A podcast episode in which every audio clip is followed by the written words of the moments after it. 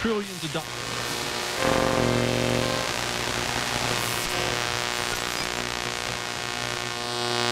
Youngster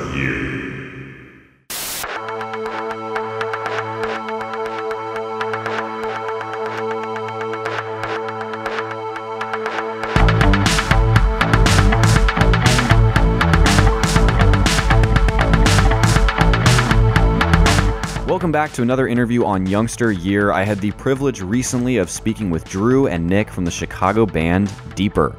They're just about to release their third studio album called Careful on September 8th, and it will be their debut on the legendary indie label Sub Pop Records. I've been listening to this band for years, and so getting to do this interview was an absolute treat for me.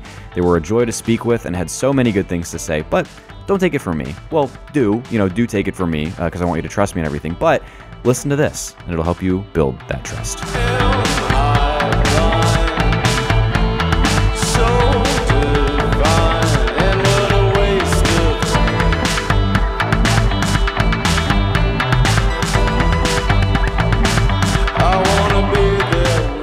You guys came up in this sort of like renaissance of indie music in Chicago, and so now preparing to release your third album. You've been around long enough to kind of see the scene change and take shape. So, is there anything that like immediately comes to mind as being different now than it was when you were like first starting out? Yeah. Yeah, I mean, one thing that was different was how you like found out about shows. Like a big thing for us when we were like in our early 20s was Facebook events. Mm. And like that's how I could like actually know if like a, somebody was coming to like our show or like a DIY event, you know, is like go on that and like invite all your friends. And like that was kind of like how like show posting went. And I remember like when that kind of like everybody kind of got off Facebook, that definitely changed the way that you like could hear about DIY shows a little differently. I know that sounds really funny, but it, it really was like a big deal. Like that's how I knew what to do on the weekends was like who's going to what, you know, and you could see that. And people were pretty good about like whether or not they'd say yes. So I feel like that's not really a thing anymore. And just like the overall like amount of spaces that you could play in. There was a lot more legitimate like DIY spaces when we were coming up. Mm. Yeah. It also, I mean, it's gonna make me sound like old, but I almost feel like we're like at the tail end of this like wave of bands that kind of like came up, you know, between Twin Peaks and NE-HI and and Whitney and you know Divino Nino and you know so many in Slow Pulp now, you know, even though they're kind of like a late add to Chicago scene. hmm plus so many so many more it's really cool but it def- definitely feels like you know you know we're kind of coming up at the tail end of you know a lot of our peers which is which is nice still so Yeah. And you mentioned like your peers. I know I've like read before about sort of the way that you guys saw a sense of community in music when you were kind of first starting out. You know, you could kind of see what what friends of yours were maybe doing who are maybe further along a little bit and kind of either replicate it or choose to do it a little bit differently. Would you say that's still a practice for you guys? Um, it is and it isn't. I Okay. mean, I think a lot of people that maybe we were playing with at that time, so a lot of them aren't bands anymore. And a lot of our friends that were in the music industry or like in bands that were doing stuff maybe got out of it after the pandemic. So I feel like there is definitely a camaraderie between us and people that are still doing it but um i feel like it's definitely a little bit different now it feels like we kind of have we're kind of just trying to do our own thing and we're less about just being as like chicago centric as possible Mm. which i think is just from just growing and just touring so much you know? Yeah. like of course i have a lot of love for chicago. You know it's my home but uh i feel like yeah i don't know. It's a little different than it was before. It's not as easy. We're like drew said he's not dating ourselves. It's not like we're like old but like you know when you get in like your late 20s 30s and stuff like that i feel like people start to do move on to like different paths. Hmm and like we have we know people that are younger doing it and they have their groups and those are getting bigger and better. And i feel like that's kind of like the new that we every every chicago scene like passes down the torch a little bit to the next generation especially as far as like diy culture. And i think that's also just part of growing older and stuff you know it's not like some like some phenomenon that's specific to music. It's like, you know, like after college or like, you know, your early 20s or whatever, it's like you're just like hanging out with friends and like just going out all the time. And, you know, if you kind of apply that same lens to a music scene, it's just like so many nights of the week you're just going to shows, you know, just like different houses, different spaces, just like meeting up with people, doing so many different things. And yeah, it's just the natural, you know, kind of like progression of things. I definitely think COVID had a big a big part in it too. Just like getting to the other side of the pandemic and it's like, oh man, I don't even know what the like the DIY spaces are now. And it's just kind of like all the people that you kind of like came up with prior to the pandemic. I definitely feel like there's kind of like a big break between like us and like the next wave of people kind of as a result of that. Yeah. I do think that throughout this whole like process, you guys have obviously changed a little bit from album to album, but the band has this incredibly unique and recognizable sound. And from what I understand, it it, it hasn't always been this way. Is that right? You guys had kind of a, a very different approach to things before you had any sort of official releases. Yeah, I mean, like our whole philosophy as far as like the way we like write the guitar parts was never playing chords and trying to like incorporate like if you're playing like we're both kind of playing the same riff on top of each other.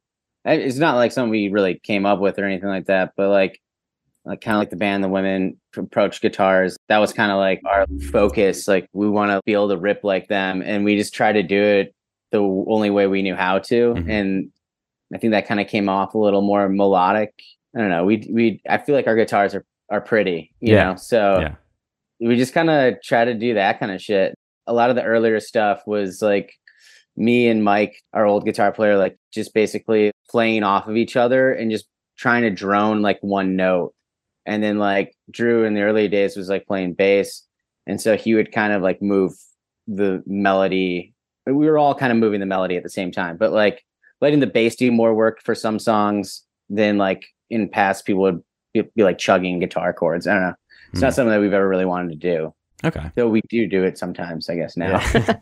we want to sound like a rock band or something. Of course, yeah. I just wanted to ask about that real quick because I, I, read that somewhere and I thought that was really interesting. So yes, the album. Really quickly though, I do just want to talk about like the history of sort of like the sequence of albums. And I know that with your very first record, the self-titled, you had to record it in pieces just because that's kind of the way it worked with the person who was producing it at the time. Dave Vettraino, yeah. yeah. And I think I remember reading that you had all kind of agreed that that aspect of it, kind of having been recorded in pieces, it kind of added something to it and gave it depth. And so, you know, I'm assuming you took perhaps a little more structured approach with Careful, but are there any like circumstantial qualities unique to this album that you think sets it apart from the rest?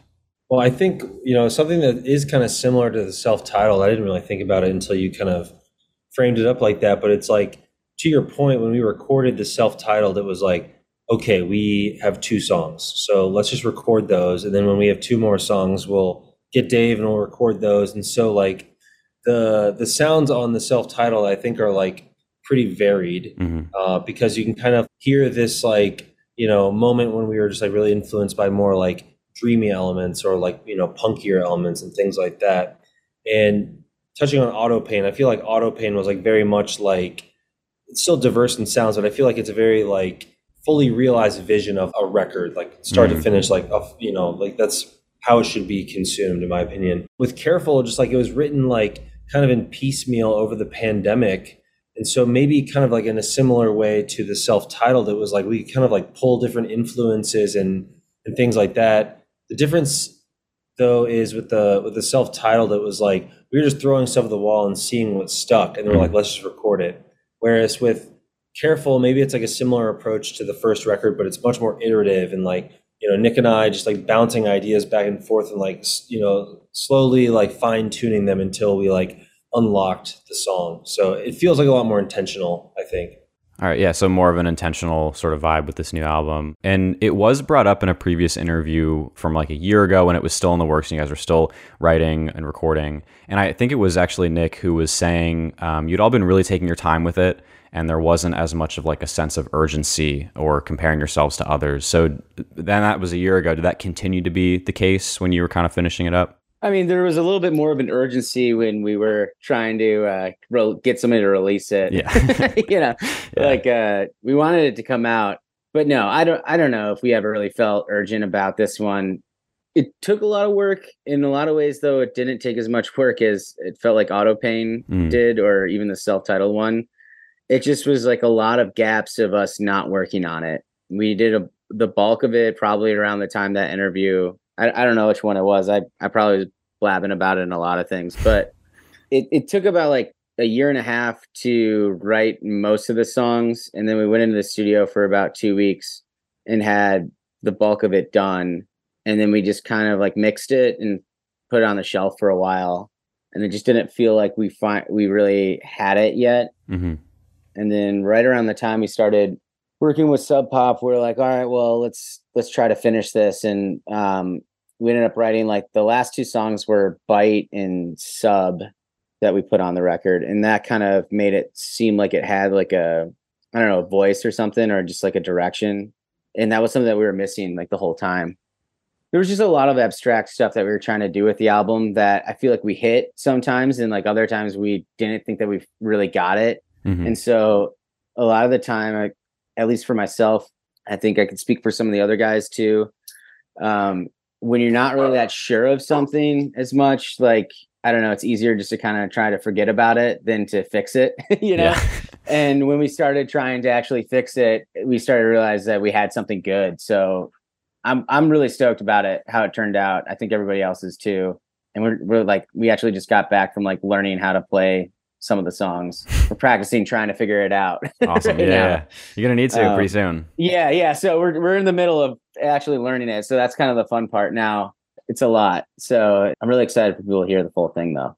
Awesome. So Yeah, and just, and just to add to that, you know, like with Nick talking about like some of the more abstract components, we were listening back to what what we'd recorded before adding these final two songs, and I think, you know, when it comes to like venturing into like new territory, it's like I feel like if the listener doesn't have like enough frame of reference for like a a different deeper sound or like a more like normal deeper sound, I guess, then it's harder to latch on to some of the more abstract things. It's Mm. if you don't have like a frame of reference, then you can't really deviate from anything. You're just kind of like scattered all about. So I feel like these other two songs gave us like a nice like anchor to then like do weird stuff from, and so then it gives like the album like it feels like very like it all works together. Yeah, I would say. We like tried to sequence it for like I don't know, maybe two months. It's just going. Uh, maybe it wasn't that long, but it was felt like fucking forever. And we basically, yeah, that was like that. That's always the hardest part for us. We can finish something, and like like I said, we had it basically done for I don't know, maybe a year or more, and figuring out how to have somebody listen to it that that like matters to us maybe more than anything else. So that was like a big part of it for us too. Yeah. Yeah, I mean, I think that's why it sat for a moment was because we were just like, this is almost a record. This is like basically like we could release this and it would be considered like a full a full length record, but like trying to play with the sequencing, it was like this never really clicks. Like it kind of goes from like a, a more straightforward song to something weird, and it doesn't really like it feels very like sudden, you know. And so just getting a couple more other songs, we could like slot things in a different arrangement that made you know it, it really did like unlock the rest of the record, you know. Yeah. And I think that's Or such. also, uh, like the other thing we did in the fi- sorry, No, it's the okay. other- we'll get, me me and Drew will literally go on. Please. If yes. you just sit there, like you- you'll say, we'll say something. now you're you making know? my job Let's easier. go back so. and forth endlessly.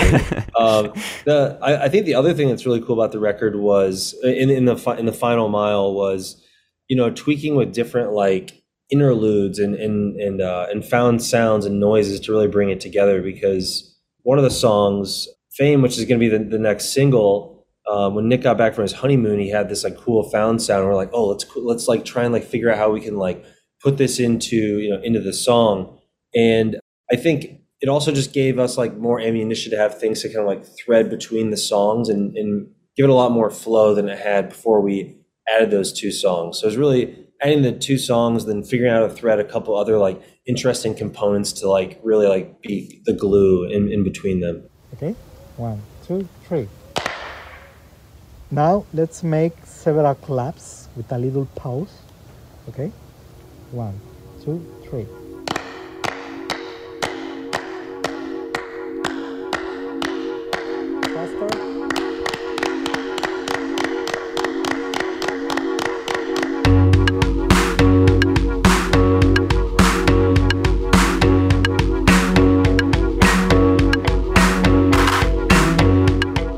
Think that's honestly such a, a common thing about having something sit for a long time before finally being ready or being able to put it out is just such a common thing that happens that maybe isn't talked about or thought about so much. But you guys had sounds like kind of a, a unique circumstance in this case when you have those last two songs that you added. And so I know when something comes out like a year after it's finished, it kind of feels old already at that point. But I think that kind of sounds like a unique thing that you guys went through. And does it feel a little more like current to you? Yeah, because we definitely does. Yeah, because Okay. we don't know how to play it. well, there you go. Yeah.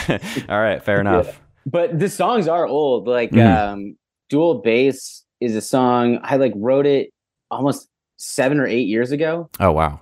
And it was just like during the auto pain sessions, I brought in like uh, some uh tapes that I had of demos, and that's like what became like Lake Song and Warm. Those are like Mm. kind of where those songs came from. And on that I had dual bass.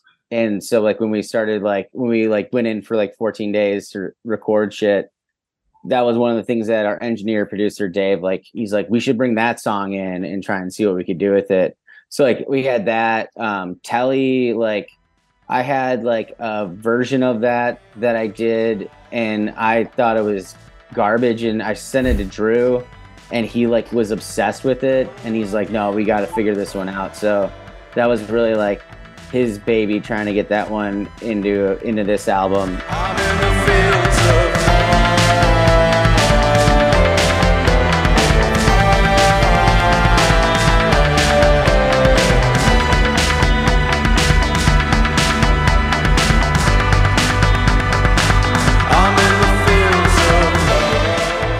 Funny, like that shit just was like almost. It, so the record, I think, is a good like reference for the record. Is it's a lot of self reflection from our point of view mm-hmm. and hopefully the listeners' point of view and themselves.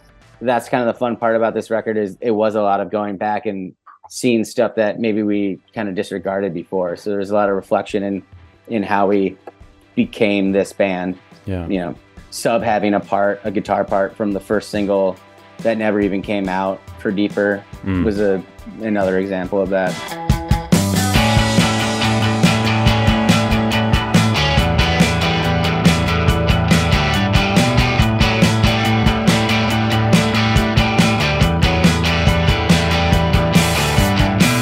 I think also the record was finished by the time we actually signed with Sub Pop.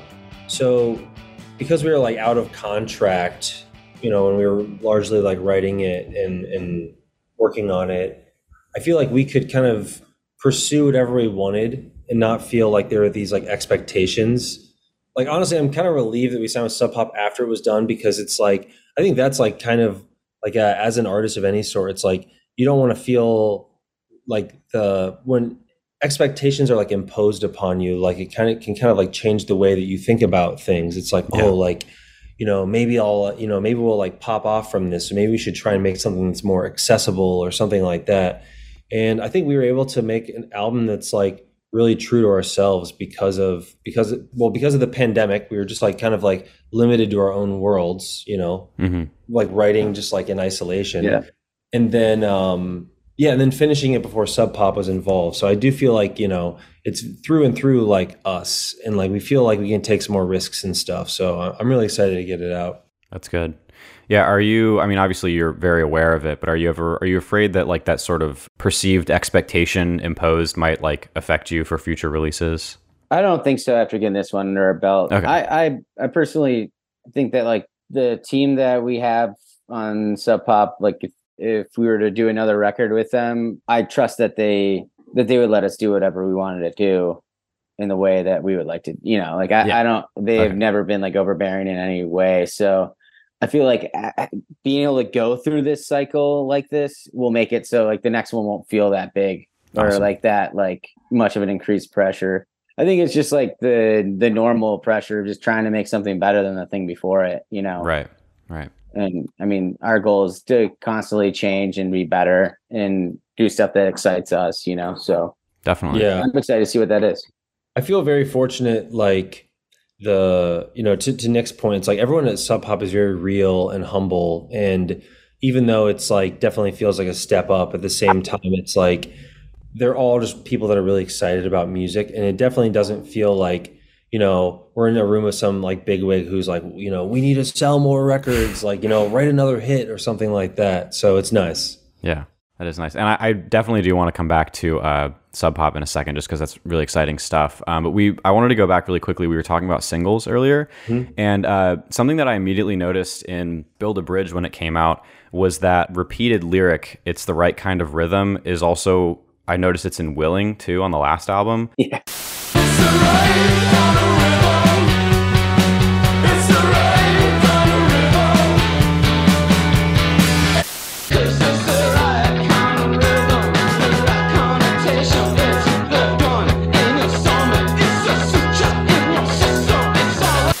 Was any of that like intentional, or like is that some kind of like you know just motif you wanted to explore further, just something that sounds cool? It is and it isn't. I mean, a lot of the way that I write lyrics are just kind of like subconscious words. Like I, I like to like just like I'll have like the the music and I'll do like a first pass kind of just off the top of my head. And if like something like hits, I write it down and I just keep going until like I have the full thing. A lot of the record does have a lot of callbacks and like I feel like our whole thing is we want to create like a deeper world. So when the listener is listening to it, they feel like they're engulfed in it and like want to listen to everything we're doing.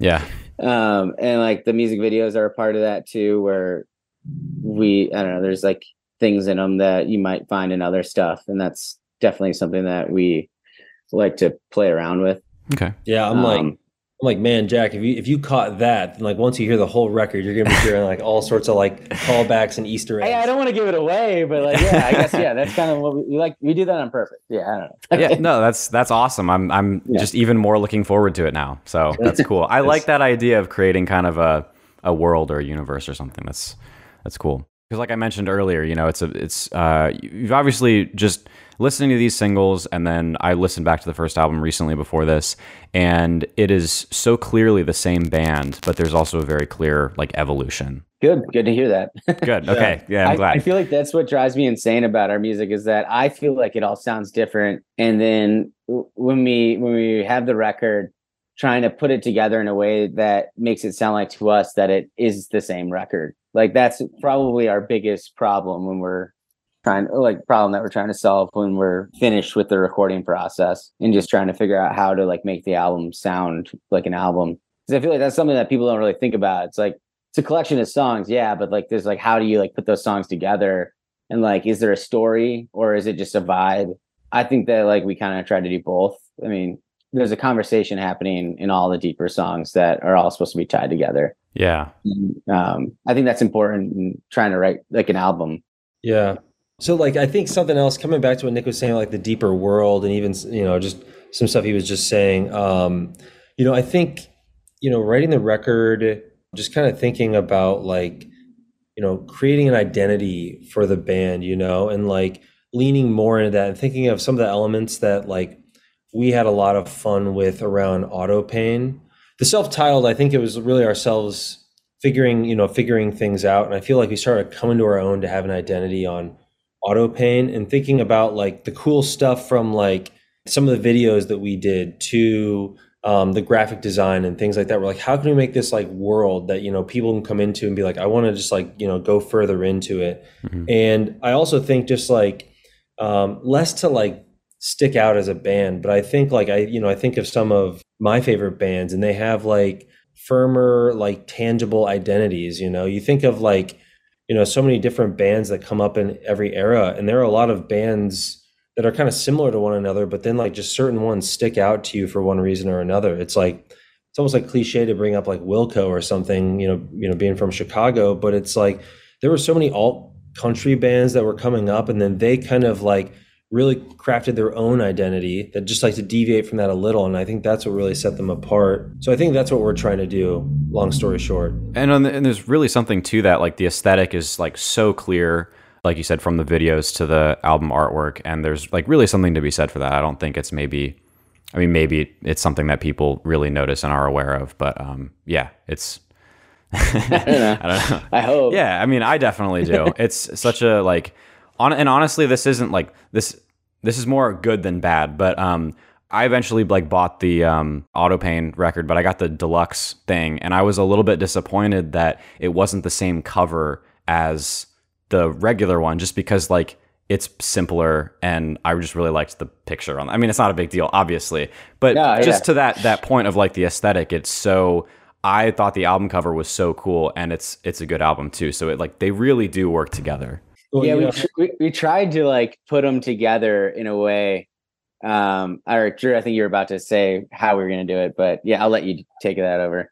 Well, you know, so if you look like on Spotify at all the remixes that we did, the cover work for the remixes, um, I, I don't think we've ever said this to anybody, but all the remixes, like they each have their own like art, Mm. and it was like this kind of like cool blue, and like the initial idea, if you look at that cool blue, like the initial idea was like, oh, maybe we do like the auto pain cover, but instead of that like red, it's like a it's like a blue, right? Mhm. and then make that the deluxe edition. But we were actually thinking, we're like, man, I don't know if that's like really like, it's almost that's almost cliche. Like, okay, just like the same album cover, but now it's just like a slightly different color, and now it's the deluxe edition. So we were like, how can we make this like a little more like like impressive? And so we iterated on a couple different ideas, and we just landed on like, let's just do like this like hyper minimal, so it like actually contrasts nicely to the the cover. And then you open it up and you have like the the all black which i think looks really cool. Yeah so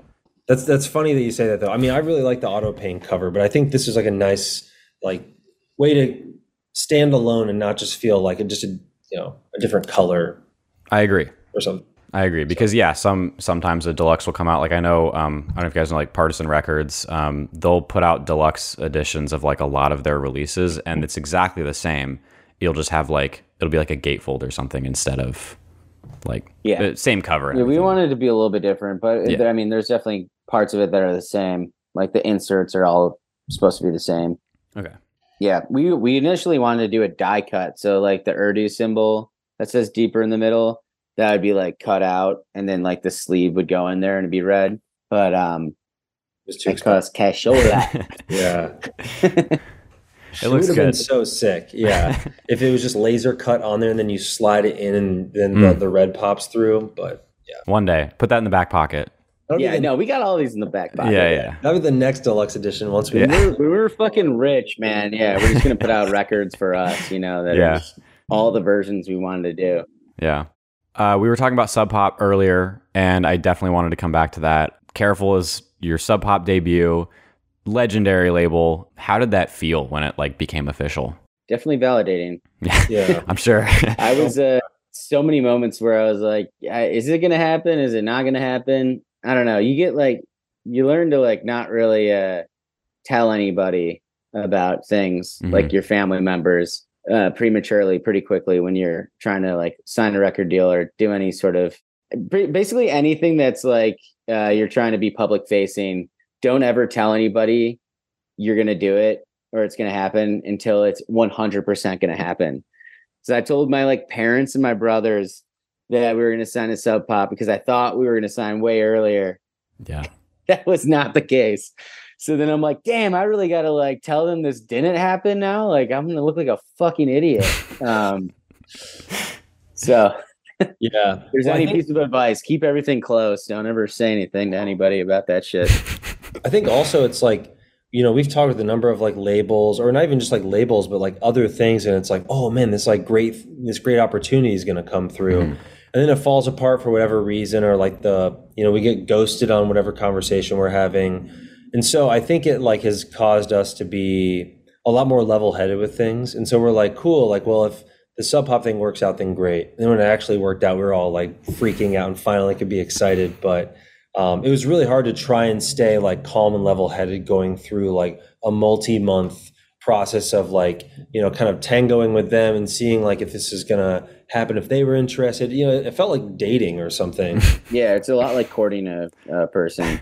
It's, uh, it's really, it's really funny. It, especially because like so much of it lived online for us. Like we had met our eventual A and R uh, person before. Like we, we sent him the record. He got the record sent to him, and then like reached out to us and wanted to come see us play at a festival. And then we like met him at the festival. Played like we, there was a festival where we played two shows in at the same fest. And um, yeah, he he like came out to both the shows and and uh, we talked and then we like went on the rest of our tour and we're like, well, damn, we really got to like figure this out, see if this is gonna work because it, it felt good with him. Yeah. And then when we actually started like going through the process, we like we still haven't met like half the people that we've talked to. It's just all been via Zoom because like I don't know, I think that's just what everything everybody does nowadays. Right. You know, including this. You know, it's like back sure like three years ago we might just meet up at like a restaurant or something like that. You know, Right. who knows? Sorry. They would also previously fly bands out Mm. to like have the have the big marketing meeting and stuff. And uh yeah, since COVID they haven't done that. So it's like, yeah, we haven't met a lot of the team still, but yeah, it is a funny courting process. Cause yeah, after we you know, after, after we played the shows for this A and R person, we're like, that felt really good. Like maybe this is gonna happen. And we're like, oh, we gotta we gotta stay level headed, we gotta be calm. And it wasn't until a couple weeks later that he was like, "Oh, like we want to have like another conversation with you," and just like step by step, like slowly, like starts to like work itself out. Mhm. Um, so yeah, it was it, it was great. It was great, but it was definitely like you, you have to just remain calm and not get too excited about anything. Right. Yeah, that's tough. Well, you should. I mean, you guys need to hold them to that, giving you the the special treatment and flying you out there and Yeah. meeting everybody. Yeah. So, Oh yeah, yeah, yeah. yeah, hope that happens. Hey, that comes out of your fucking pocket Right. one way or another. So Yeah, true, true. Saving some money, you know. Yeah. um, it- but you know, it really does feel like a, a milestone for you guys. I know that you're saying, um, you know, you feel validated. It, was there any sense of like, you know, we have arrived, or it, like, has it changed your expectations for the band moving forward at all? It made me feel like there, we have more opportunity and like um, we definitely have a chance to do what we wanted to do Mhm. when we started this project. And I think um, it just it gives. I'm I'm just really excited to get to work on something else beyond Careful and to see what Careful can do. You know, Right. on top of that. So I definitely feel like it just kind of put a lot of fire under our asses to just kind of finish what we started. Really. Right. Yeah, I also think like you know signing to Sub Pop, it's like you know I think some people imagine that it's like it's going to be this like huge springboard or like there's just going to be this immediate like come up, right? And I think for us, it's actually more like getting like more tools, you know, like adding some like other tools to like your your bike or something. You know, you you know you you, have more um, like imagine like rockets being added to your bike or something, but it's like like you're just get, getting like other things added that like enable you like if you're putting in the work like you can get more out of it but there's there's not one moment where it's just like okay everything's like easier you know? Right. it's like at the same time it's like everything's more expensive you know? It's like there's a lot more that goes into an album campaign. So like our break even point like is is further away. Um but that that we're comes with- basically like uh we're basically like the same band just with better gear you know? Yeah. that's like all we really are Okay. you know? Yeah. and so it's just more shit to to be able to play better yeah and if that happens then hopefully people like it more you know Yeah. but not not gonna not gonna change our lives overnight that's for sure yeah Uh, that might be too much to ask. i don't think that happens anymore Yeah. Right. That's too bad.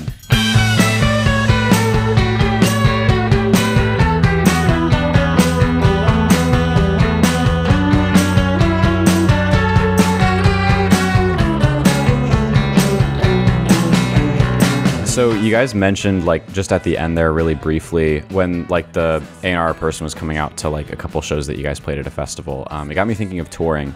So uh, you guys might have a really interesting take on this because Auto Pain came out like right before the pandemic um, and left pretty much no room to kind of you know tour the album.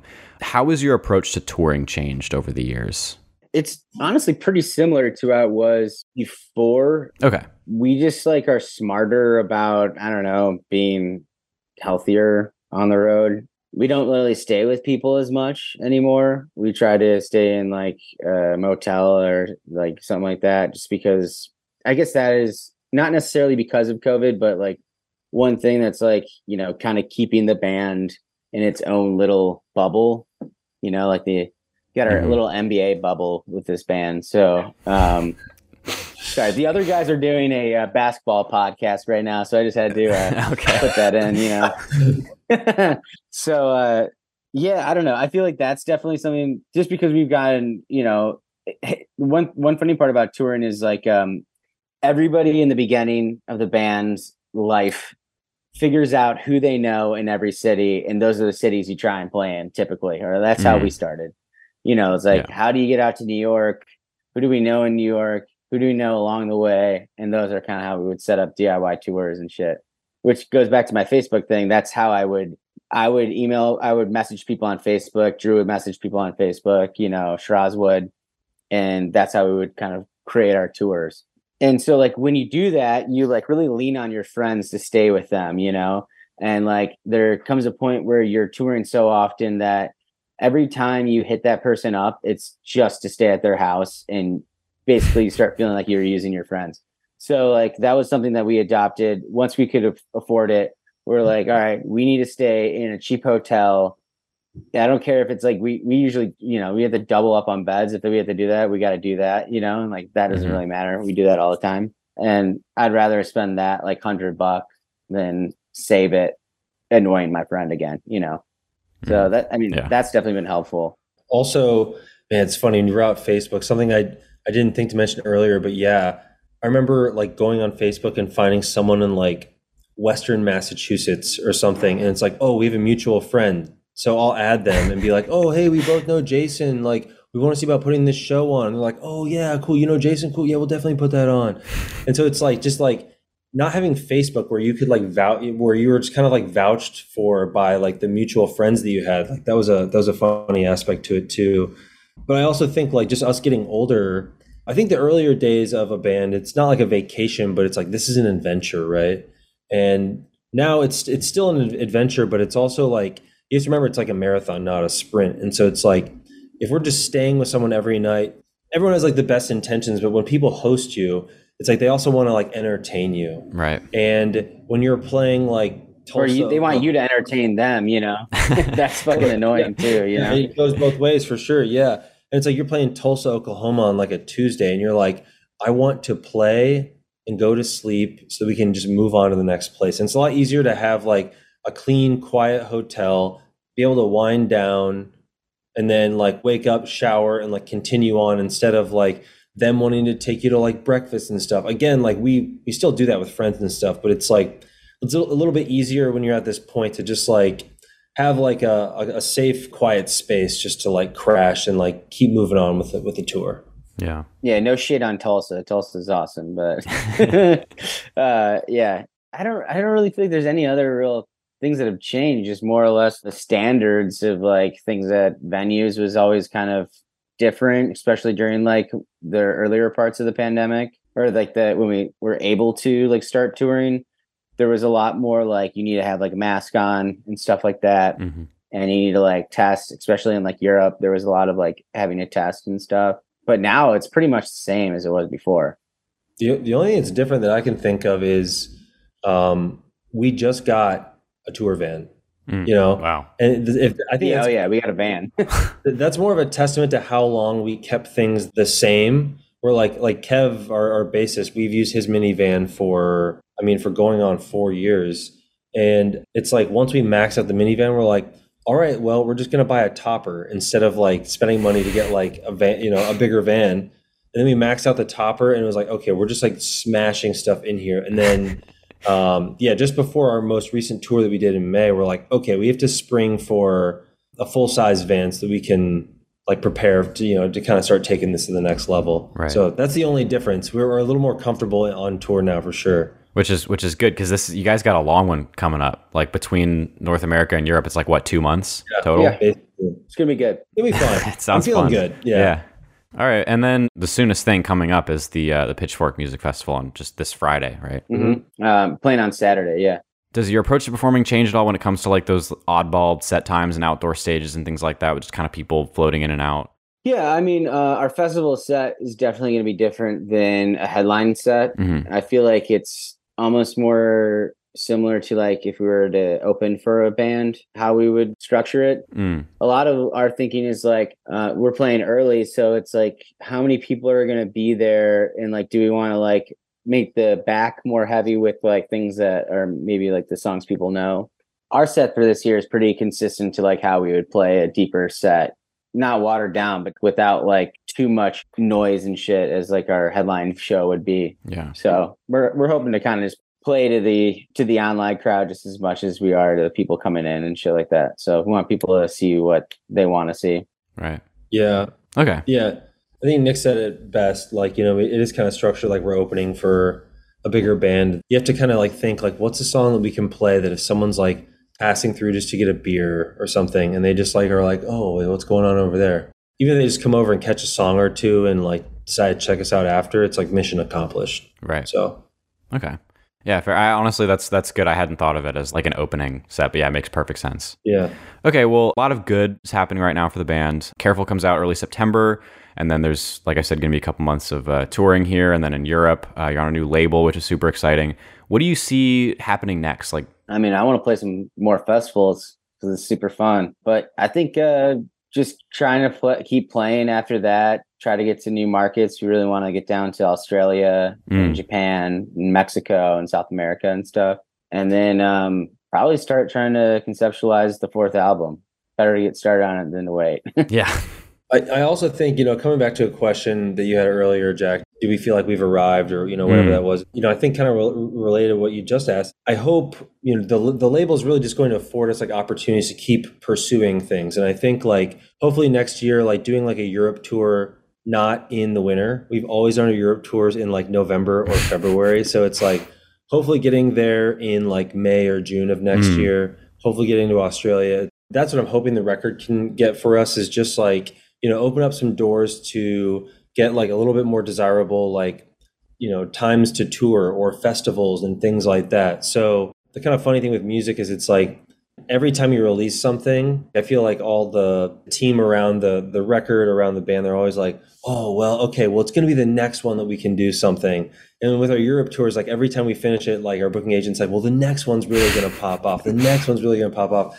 And so it's like as long as we can like keep like slowly like stepping up, getting like bigger venues and hopefully getting like some dates in like Spain or some other Mhm. places in Europe we haven't been. That's that's really what I would be most excited about. So I don't need like some like big bang where we feel like everything's like happening for us.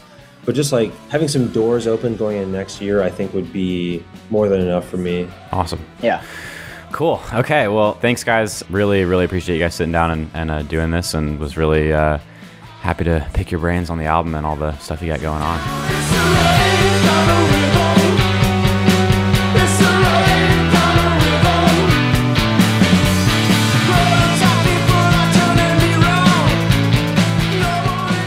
Hope you enjoyed that chat with Nick and Drew from Deeper. I think they make some seriously good music, and if you think so too, which obviously you do because it's objectively good, go see them out on tour this fall. They're going to be super busy, headlining full North American and EU tours. And once again, check out that new album. It's called Careful, and it's out September 8th on Sub Pop Records. Thank you so much for listening, and I hope you're looking forward to the next one.